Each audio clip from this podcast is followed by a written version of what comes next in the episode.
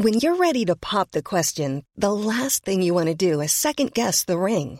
At Bluenile.com, you can design a one of a kind ring with the ease and convenience of shopping online. Choose your diamond and setting. When you find the one, you'll get it delivered right to your door. Go to Bluenile.com and use promo code LISTEN to get $50 off your purchase of $500 or more. That's code LISTEN at Bluenile.com for $50 off your purchase. Bluenile.com code LISTEN. Hey, it's Ryan Reynolds, and I'm here with Keith, co star of my upcoming film, If, only in theaters, May 17th. Do you want to tell people the big news?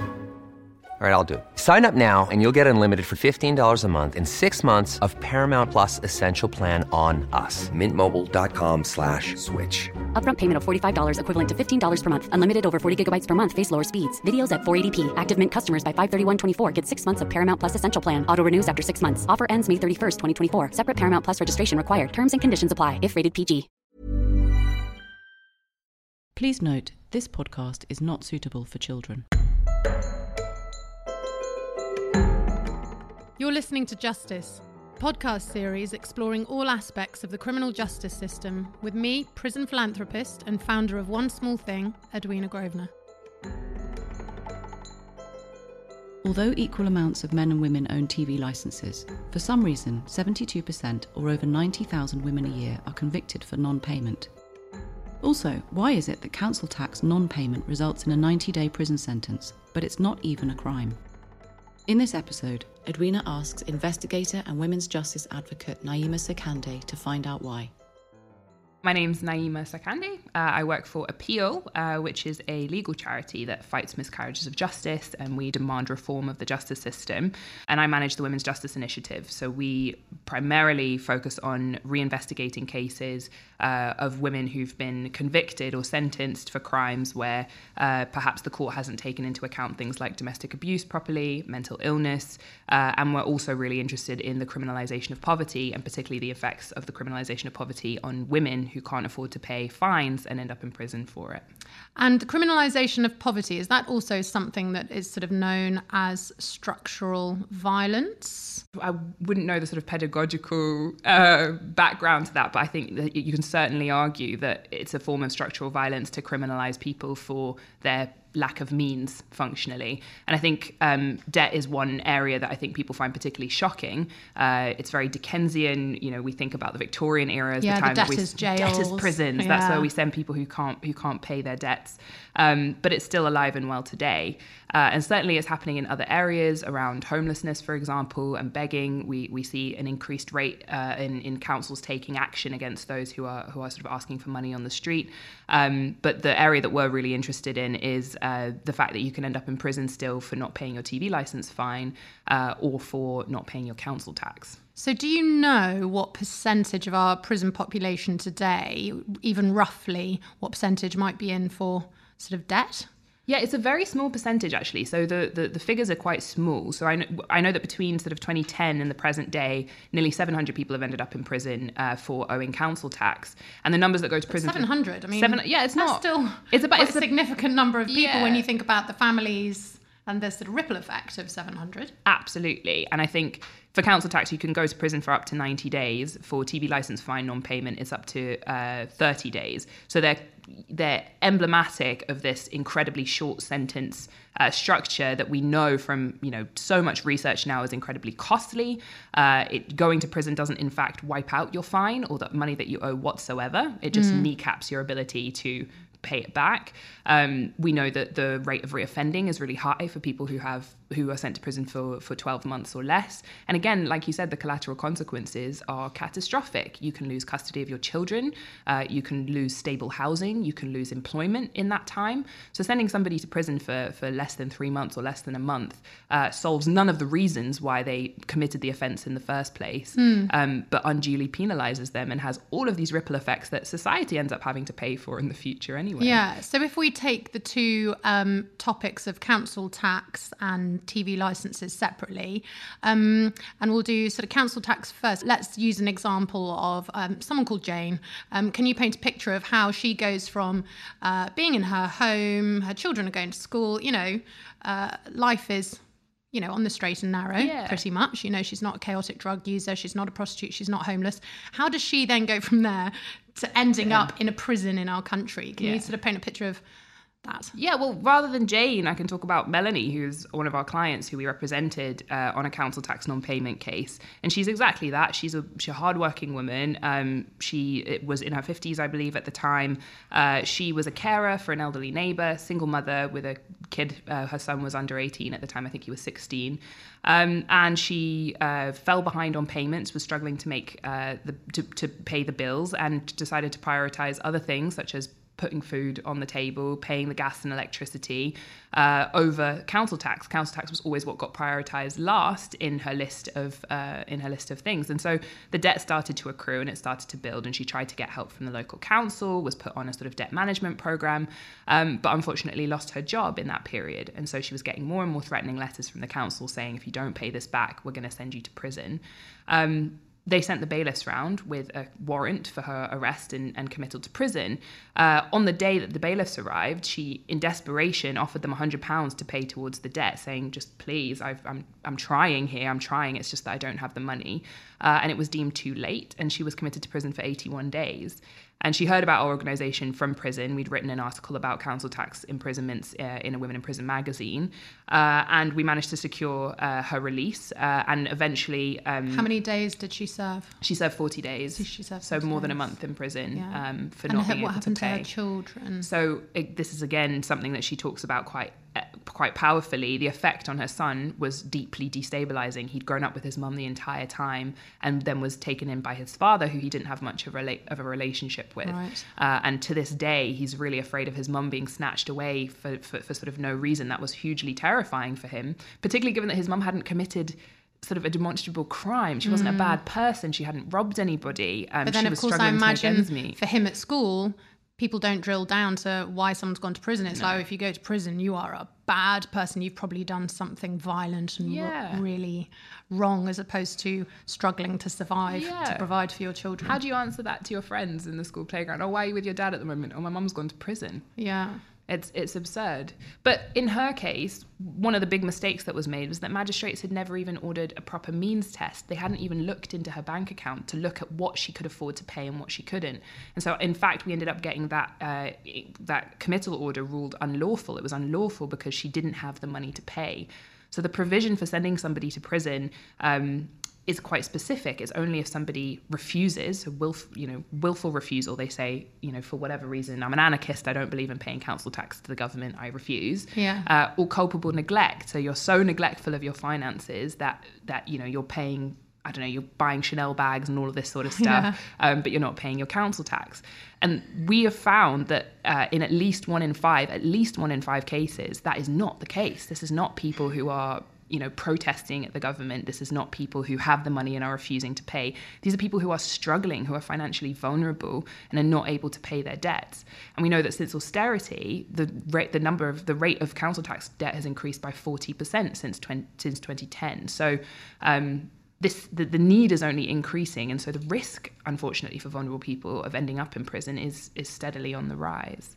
So, who else does this? What other countries do it, and what countries have abolished it, thinking that it's obviously too, it's crazy. Yeah.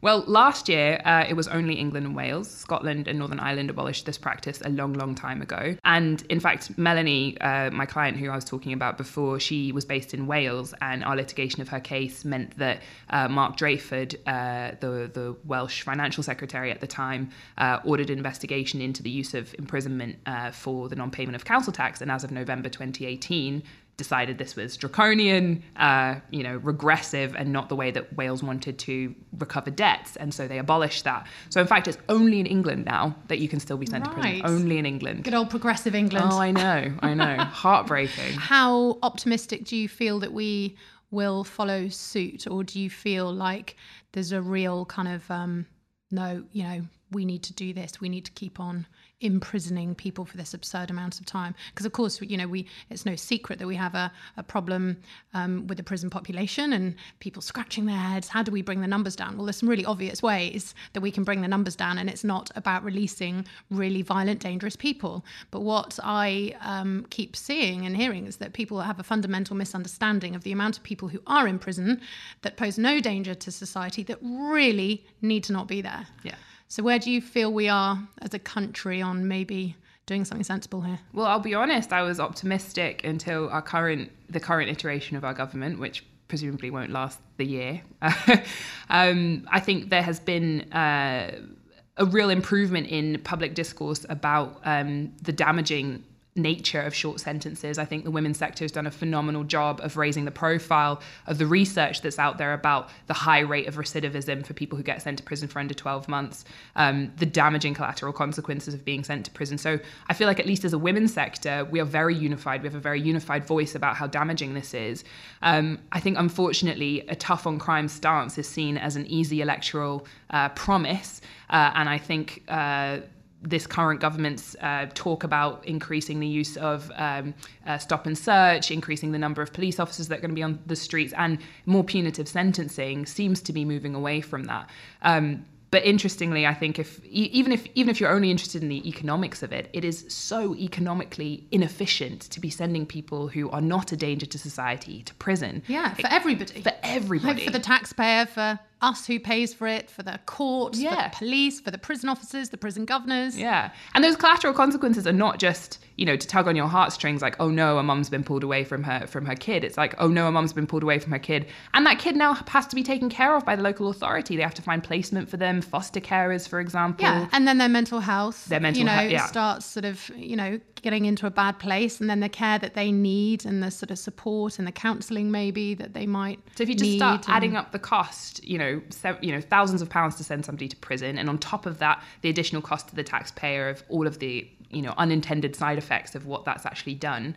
Um, and in debt cases, the fact that it doesn't actually get rid of the debt whatsoever, so that person comes out of prison still owing the amount of money that they that they owed at the beginning. Um, but a shadow of their former self, and they're certainly not going to be in a better place to be able to. it makes no sense. it makes no sense at all. if we really believe that we did evidence-based policy, this would not be an issue. This Yeah. is this to me is a complete no-brainer. It's a complete no-brainer. It doesn't make any sense. And I think if you confront any politicians that I've spoken to about this, um, we've had Yeah, what do they say? We've had various meetings with MPs. People are shocked. People don't realize you can still be sent to prison for this stuff. Yeah, see, it's not I very find that as popular well. stance. You get the shock, and then so you sit there going, right. So um, it's literally your job to help us sort this out. So what are we going to do about do? it? Yeah. And then it's like, um, oh gosh, you've said the action word. And then do you find that that's sort of it, really? Um, Or do you find warm words and no action? What do you find? I think there's the shock, and then people sort of say, "Oh well, maybe we can help people um, with better debt advice services. You know, we should we should be able to help them manage their debt better," which is certainly true. And uh, again, because of austerity, the places that people can turn to if they're struggling with their finances have reduced, and that is an issue.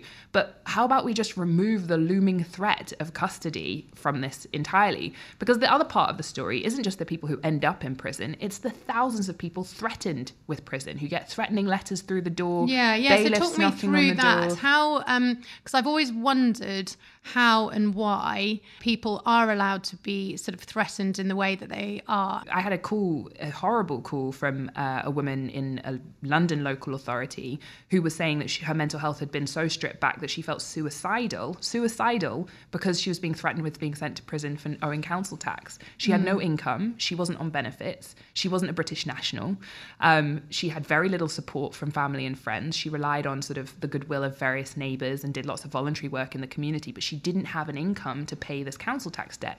And to the point that she was I mean, it, it was just deeply upsetting, and this was just letters. This was this was letters coming through the door week on week in week out from the council saying, "Pay us or you'll go to prison." So the real problem is that it's still on the statute. Yeah. Councils can send those letters because you can go to prison for it. Yeah. So if we just get rid of that in the statute, Okay, uh, the threat disappears. Sorry, just so just for one moment, because I can hear the sort of right wing voices I think in my head saying, "Yeah, well, she should pay it." and then they would stop threatening her, Mm-hmm. which I guess is uh, Sure. maybe a plausible argument. So, what would you say to the people that are like, well, look, you know, I pay my council tax Yeah. and other people should pay theirs or they go to prison? Well, the big issue for us is that again in in statute you're only supposed to go to prison if you refuse or if you're neglectful. But what we what we found out through the litigation of Melanie's case was that actually magistrates are getting that wrong. They're just getting it wrong. So you're supposed to do for example a standard means check, a means test just to see what you have in your bank account, what are your incomings, what are your outgoings, can you pay?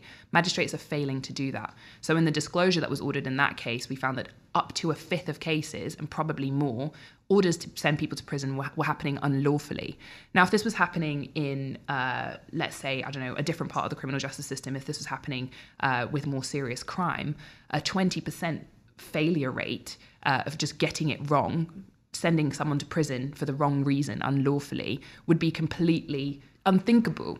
Um, but because it's happening to the poorest and because it's happening to a small portion of people, um, we somehow don't think it's a priority. It's not something that we that we care about. So what I'd say to, to people who are saying, "Well, she should just pay," is that it's not it's not even that. Um, that the statute exists and, and, and it's being properly applied. The statute isn't even being properly applied. And why is that? Is it just, you know, we know the courts are under pressure. We know that um, money's been stripped out of the justice system in a way that's sort of fairly unprecedented. Mm-hmm. So, from a magistrate's point of view, what might a magistrate say to you, you know, Yeah. as to why it happens? Well, I think uh, magistrates only have to sit for, I think, two weeks a year. So the chances that in your two weeks you run across a council tax case is perhaps fairly low. It's not like TV licensing, which, you know, is 123,000 prosecutions a year. It's a very common offence. Um, so the chances in your two weeks that you come across this is fairly low. Legal advisors, again, might not run across these cases very often. So the training often just isn't there uh, to know what to do in these situations. You know, one of the things that we've been advocating for is retraining magistrates. There was some retraining done as a result of Melanie's case, um, but we don't think it goes far enough. If they're still getting it wrong, get rid of the statute. You can't be sending people to prison by accident unlawfully. That's people's liberty. You Mm. Yeah. know, it's it's inexcusable.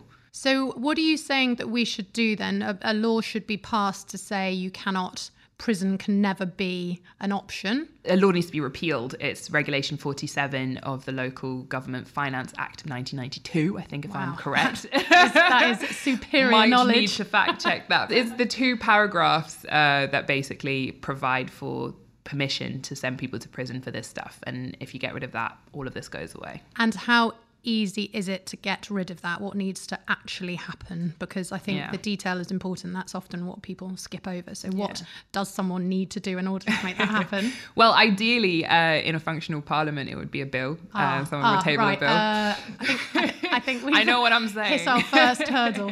Carry It's on. all- yeah, so I think it would be it would be a bill. But the other thing that we're hoping is that in fact not all local councils um, do this. Uh, even in England, uh, only about a third of local councils in fact pursue committal to prison for the non-payment of council tax. So our backup plan is to go to those local councils that are the worst offenders, uh, like you- Bradford Okay, and I was Coventry. say. Sorry, Uh, Bradford. Bradford, Coventry, Sheffield uh, are some of the worst offenders in terms of using committals uh, and asking them to re-examine their policies. Yeah. Is there any particular reason why those particular areas might be keen on it? Is it sort of cultural? Is it sort of, I think it's cultural. I think a lot you know, of the they've always done it, so maybe Yeah. they're just.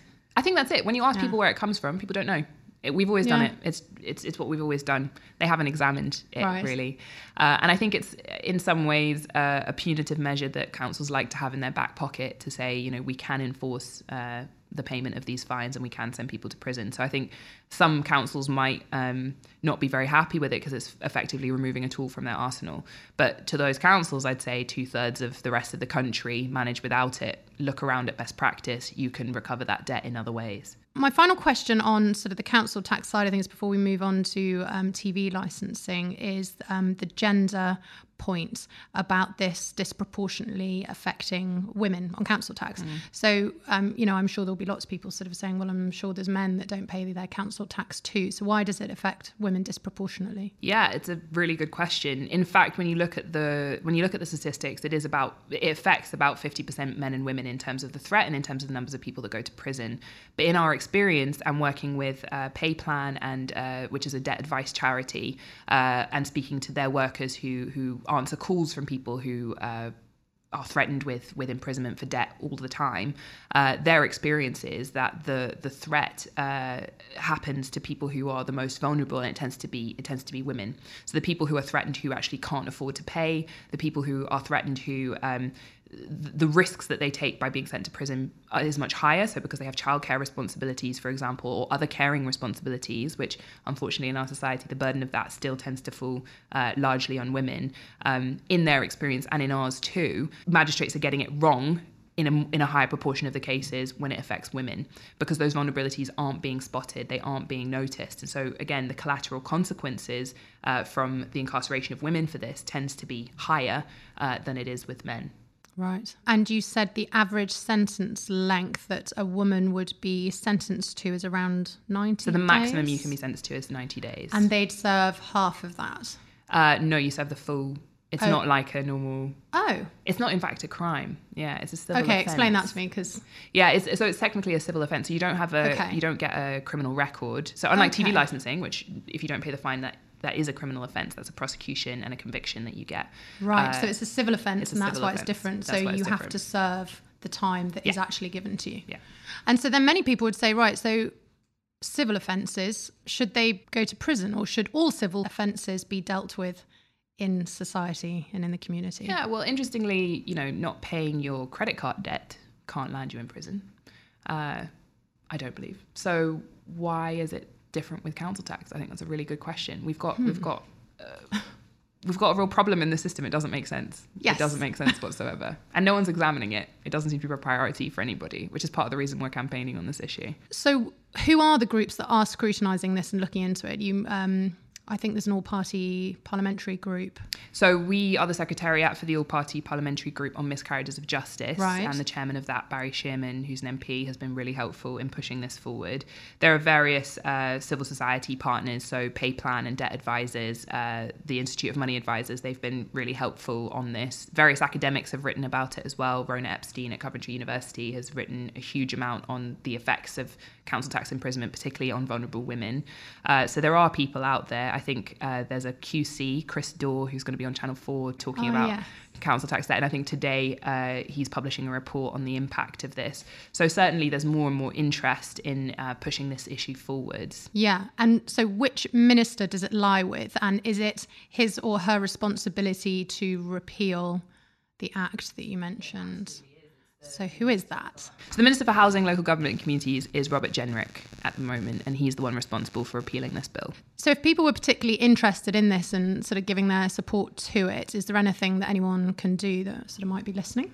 Absolutely. There's two things. There's currently a petition live on the government website to end the use of imprisonment for council tax. It's live until the 14th of November, and we've got 8,000 signatures so far. So we need 2,000 more in order to get an official government response.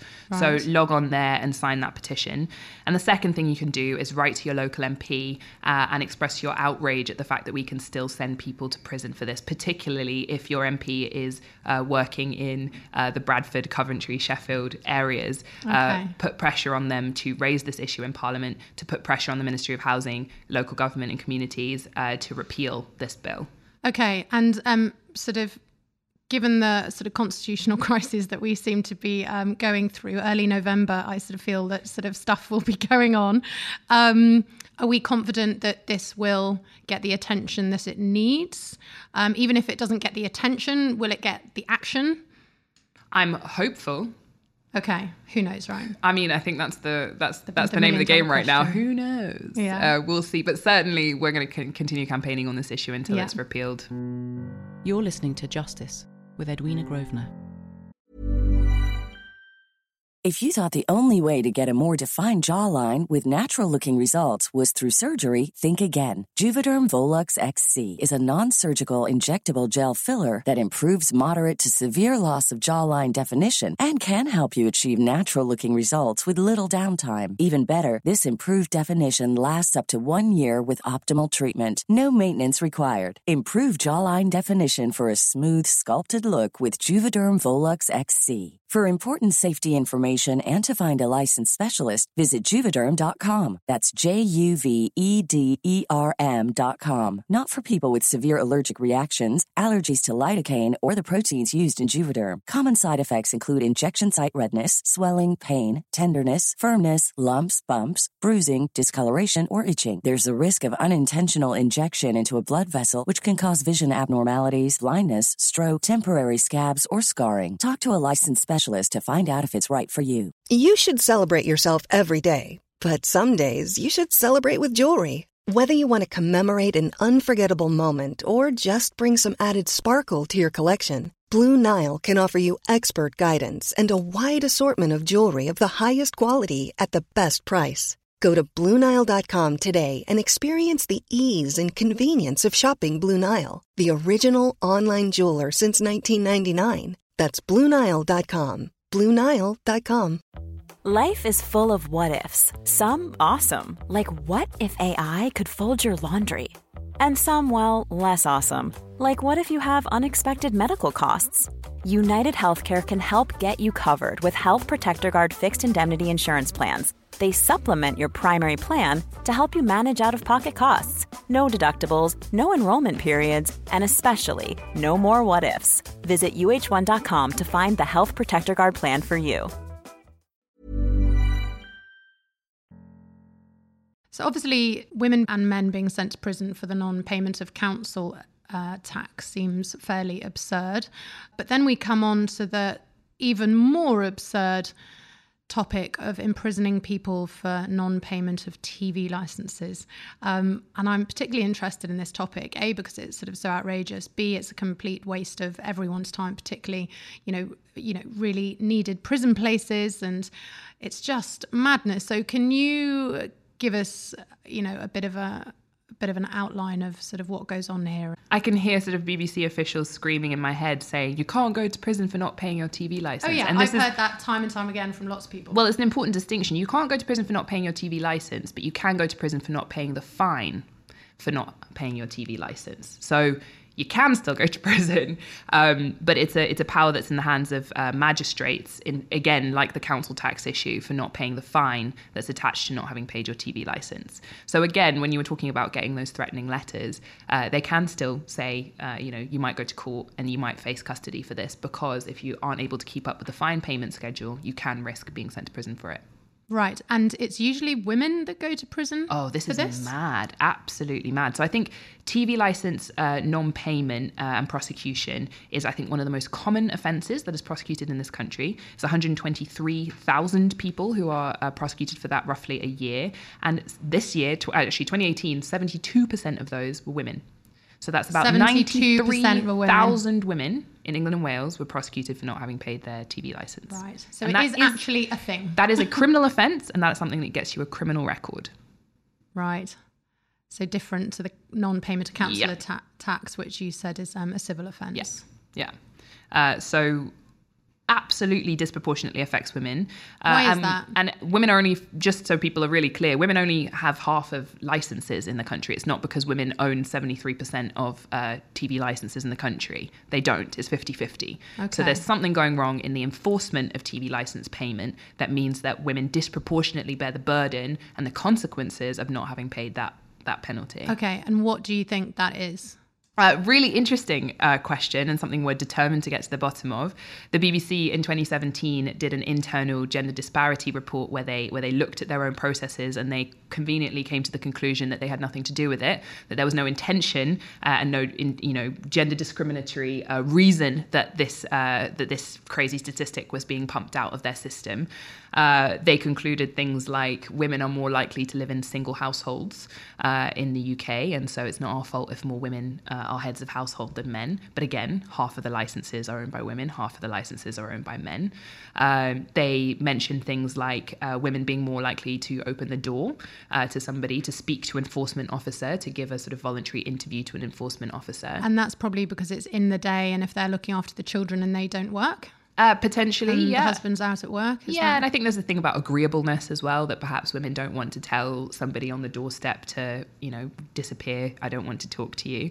Uh, you have a right not to speak to a TV license enforcement uh, official if they come to your doorstep, which okay. you know you have to enforce. Obviously, you have to then not answer their questions and, and not open the door, not invite them in, which perhaps is uh, harder for women who've been socialized to be pleasant and polite to people who show up on their doorstep.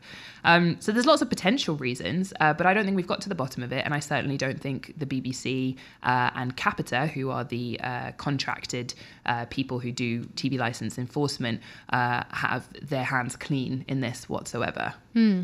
And I wonder how prison governors and prison officers feel about looking after women who are literally in cells, having been handcuffed and removed from their children for something that appears quite sort of small and actually it's something that's quite easy to sort of miss right mm. i imagine lots of people are like oh my god you know i'm an upstanding citizen but you know i haven't got my post or something's happened and if I was a governor, I'd be fuming. There's there's there's a crisis in the prison system at the moment. Um, the level of violence is on the rise. Staff retention of you know good prison officers is incredibly difficult.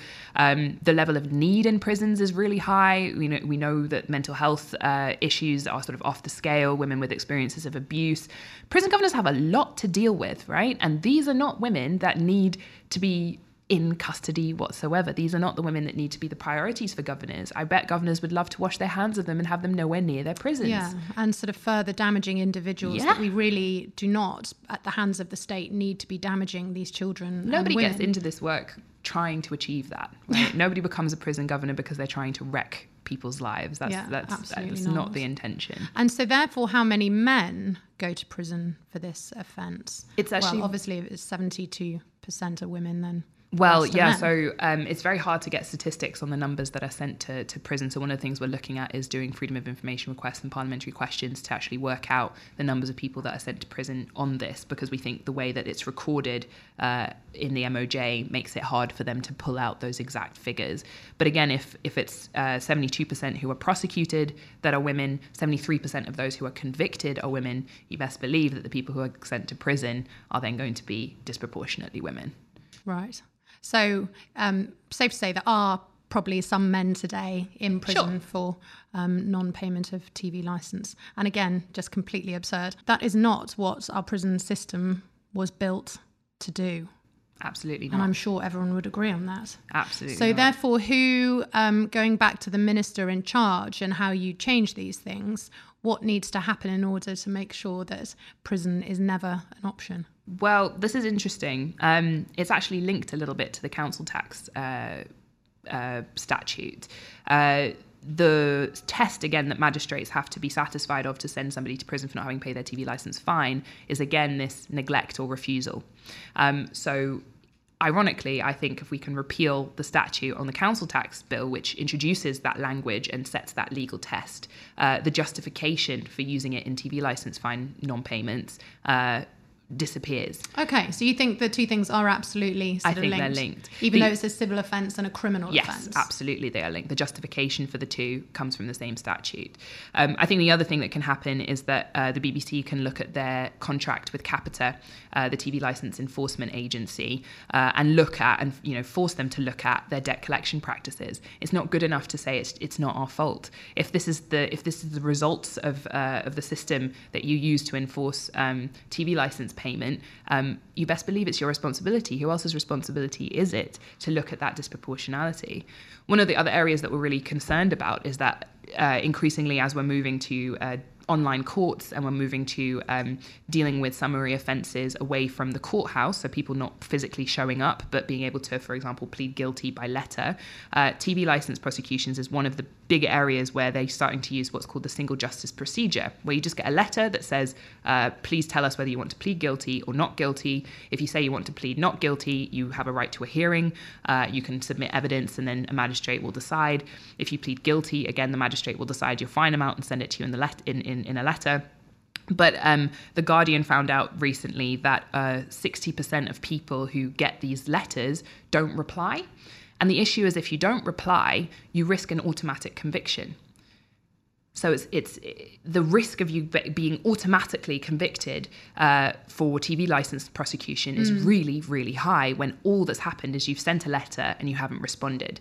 And again, the consequences of that are really large because people are getting criminal records off the back of that Yeah. without any legal advice, without being able to consult with anybody about the consequences of not having responded to that.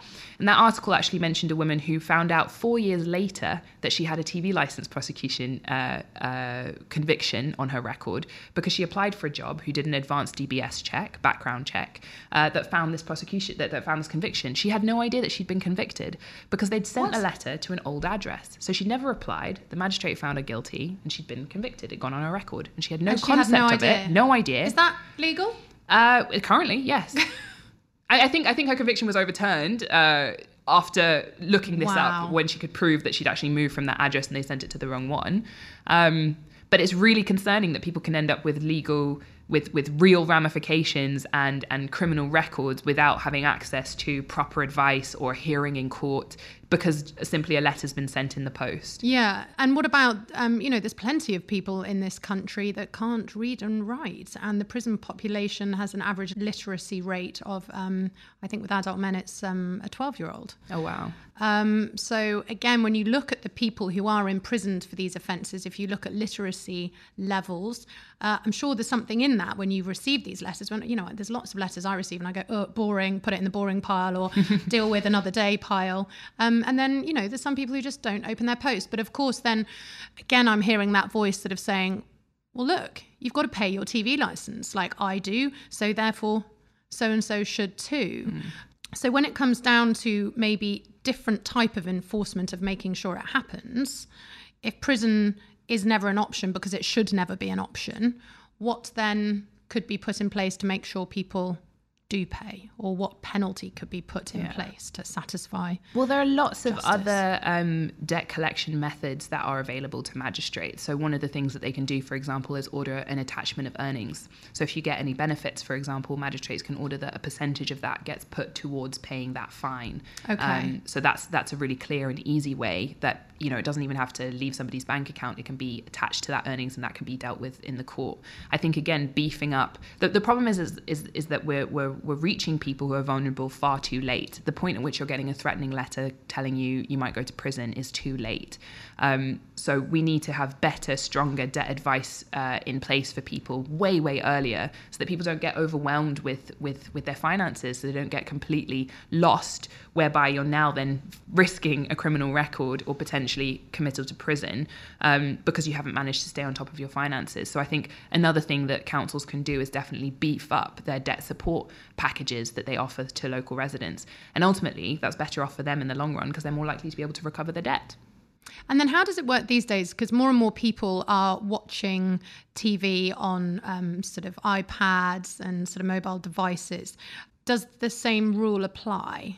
And How Yeah. does that work? So if you're watching catch up TV, uh, you still have to pay a TV license. So people might not be aware of that, but they are. You, you are Yeah. still required to pay a TV license in order to be able to watch catch up or on demand uh, programming. Right. And I guess because that's all technology, they'd probably be able to monitor quite easily who's not doing it. We've got lots of theories as to how they actually track who pays and who doesn't pay, and it's a fiercely guarded secret. If you go to the FOIA, the Freedom of Information Request site uh, on the on TV licensing's webpage, they've fought in, in in court quite a lot. People who've requested information as to, you know, do you have vans that detect things? Do you have handheld hmm. devices that can detect what devices are connected.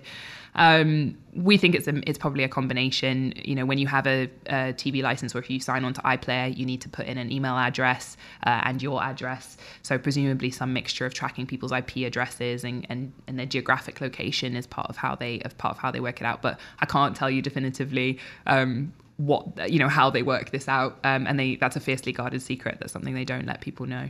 Okay. And if, um, again, people want to get involved or sort of learn more about the TV licensing side of things, are there particular places for them to go to learn more? Are there any campaigns going on currently about this? Who do they speak to? That's a good question. I think primarily um, this is an area that we're starting to take on uh, with real interest. So if you are a person, particularly a woman, who's received any threatening letters about uh, not paying your TV license, or you've gotten uh, the threat of being sent to prison or a committal order being uh, ordered against you for not paying your TV license, please get in touch with us. Um, you can email me directly, Naima, N A I M A, at appeal.org.uk, uh, and we'd be very happy to look into that. Um, we are a charity, and so we don't ask for payment from anybody. We do apply for legal aid for some cases, but that that won't determine whether or not we can we can look at your case. We're very we're very keen to hear from people who are who are experiencing that themselves at the moment.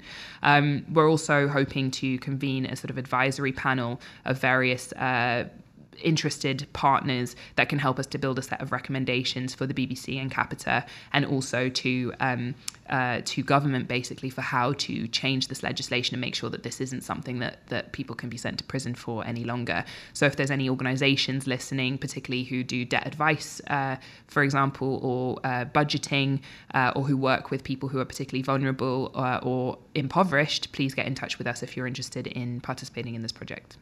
So, what is it that made you get into this kind of work? You know, where where did the fire start? Where did the fire start? Um, I started working in criminal justice, in fact, in the States. Um, I used to work as a uh, an investigator for a public defender's office in the Bronx. And certainly uh, the US's criminal justice flaws are well documented. But working up front and close up with clients who, for no other reason than their skin color, had been beaten up by police officers, um, being in New York when Eric Garner was killed and participating in the Black Lives Matter protests, seeing the absolute human uh, consequences of horrendous policy, uh, state inflicted violence, institutional racism uh, made it something that I couldn't stand by and not do anything about. And since coming back to the UK, I used to tell my American colleagues, "Ah, you guys have really got some stuff to sort out over this side. We've got it much, much better over over on our side of the pond." And since coming back and being confronted with our own justice system, which has many of the same problems and much less well publicized, um, I've been frankly shocked that there isn't more outrage about how terrible our criminal justice system is over here. I completely agree. And it's a really difficult one, isn't it? Because you don't want to be rude uh, and unsensitive towards sort of uh, judges and barristers and the justice system itself because it's our justice system and we all want to love it and for it to work well and effectively. But you know, I really believe that we have to be non defensive about our problems and people shouldn't get cross and defensive about it, which I find all the time when I bring something up. I was mentioning the Joint Committee on Human Rights and the publication that's come out about the impact of the child on maternal imprisonment. And actually, the truth is coming out of what happens, but then you sort of get this sort of kickback of that does not happen. We follow due process. And I'm like, it's really interesting you're cross with me about it because I'm just actually articulating what we now know to be true. Absolutely agree. Absolutely agree. There is no sense of urgency in yeah. this country around the state of our criminal justice system. We rely on um, the saying British justice is the best justice system in the world, and we we we ride it and we think yeah, that's good enough. And it absolutely isn't. It, it it can be if we continually hold ourselves to the best standards, and if we can accept the mistakes that we've made, and if we can correct things proactively. But I am frequently infuriated and frustrated by the absolute lack of urgency. And I and I don't think it's because judges, barristers, magistrates are bad people.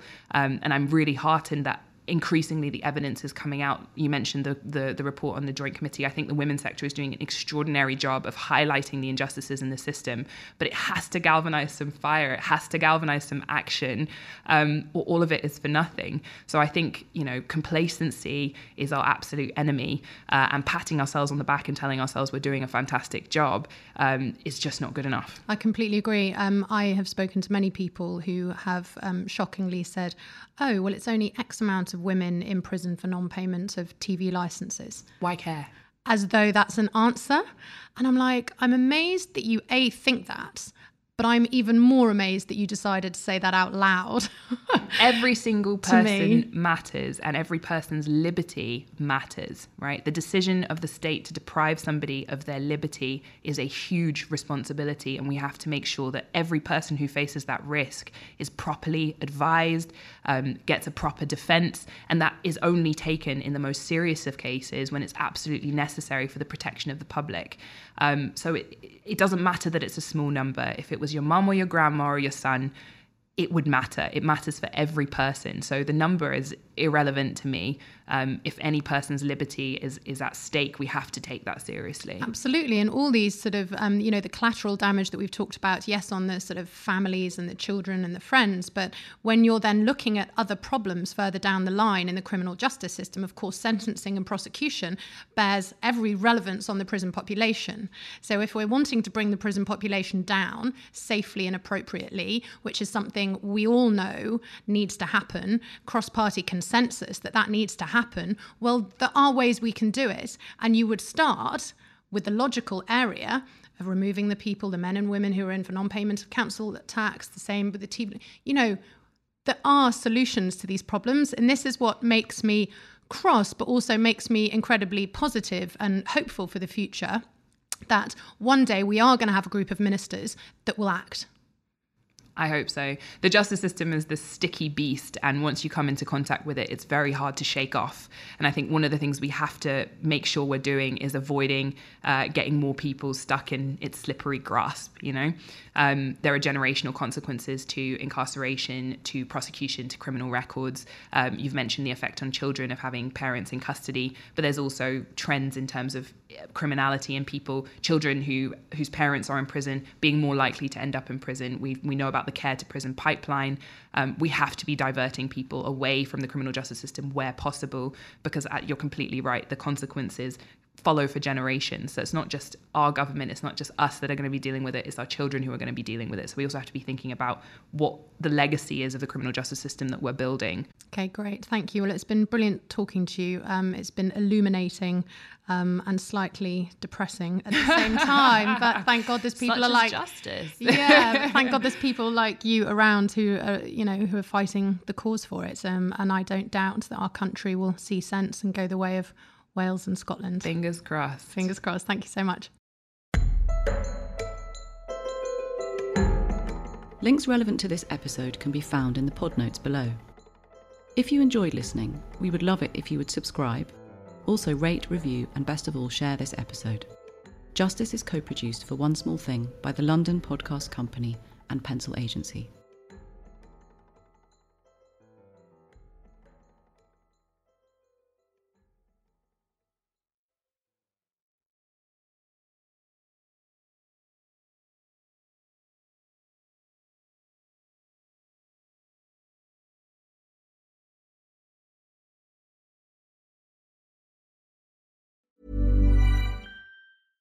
Ever catch yourself eating the same flavorless dinner three days in a row? Dreaming of something better? Well, HelloFresh is your guilt-free dream come true, baby. It's me, Keke Palmer. Let's wake up those taste buds with hot, juicy pecan-crusted chicken or garlic butter shrimp scampi. Mm. Hello Fresh. Stop dreaming of all the delicious possibilities and dig in at HelloFresh.com. Let's get this dinner party started. Hey, it's Paige DeSorbo from Giggly Squad. High quality fashion without the price tag. Say hello to Quince.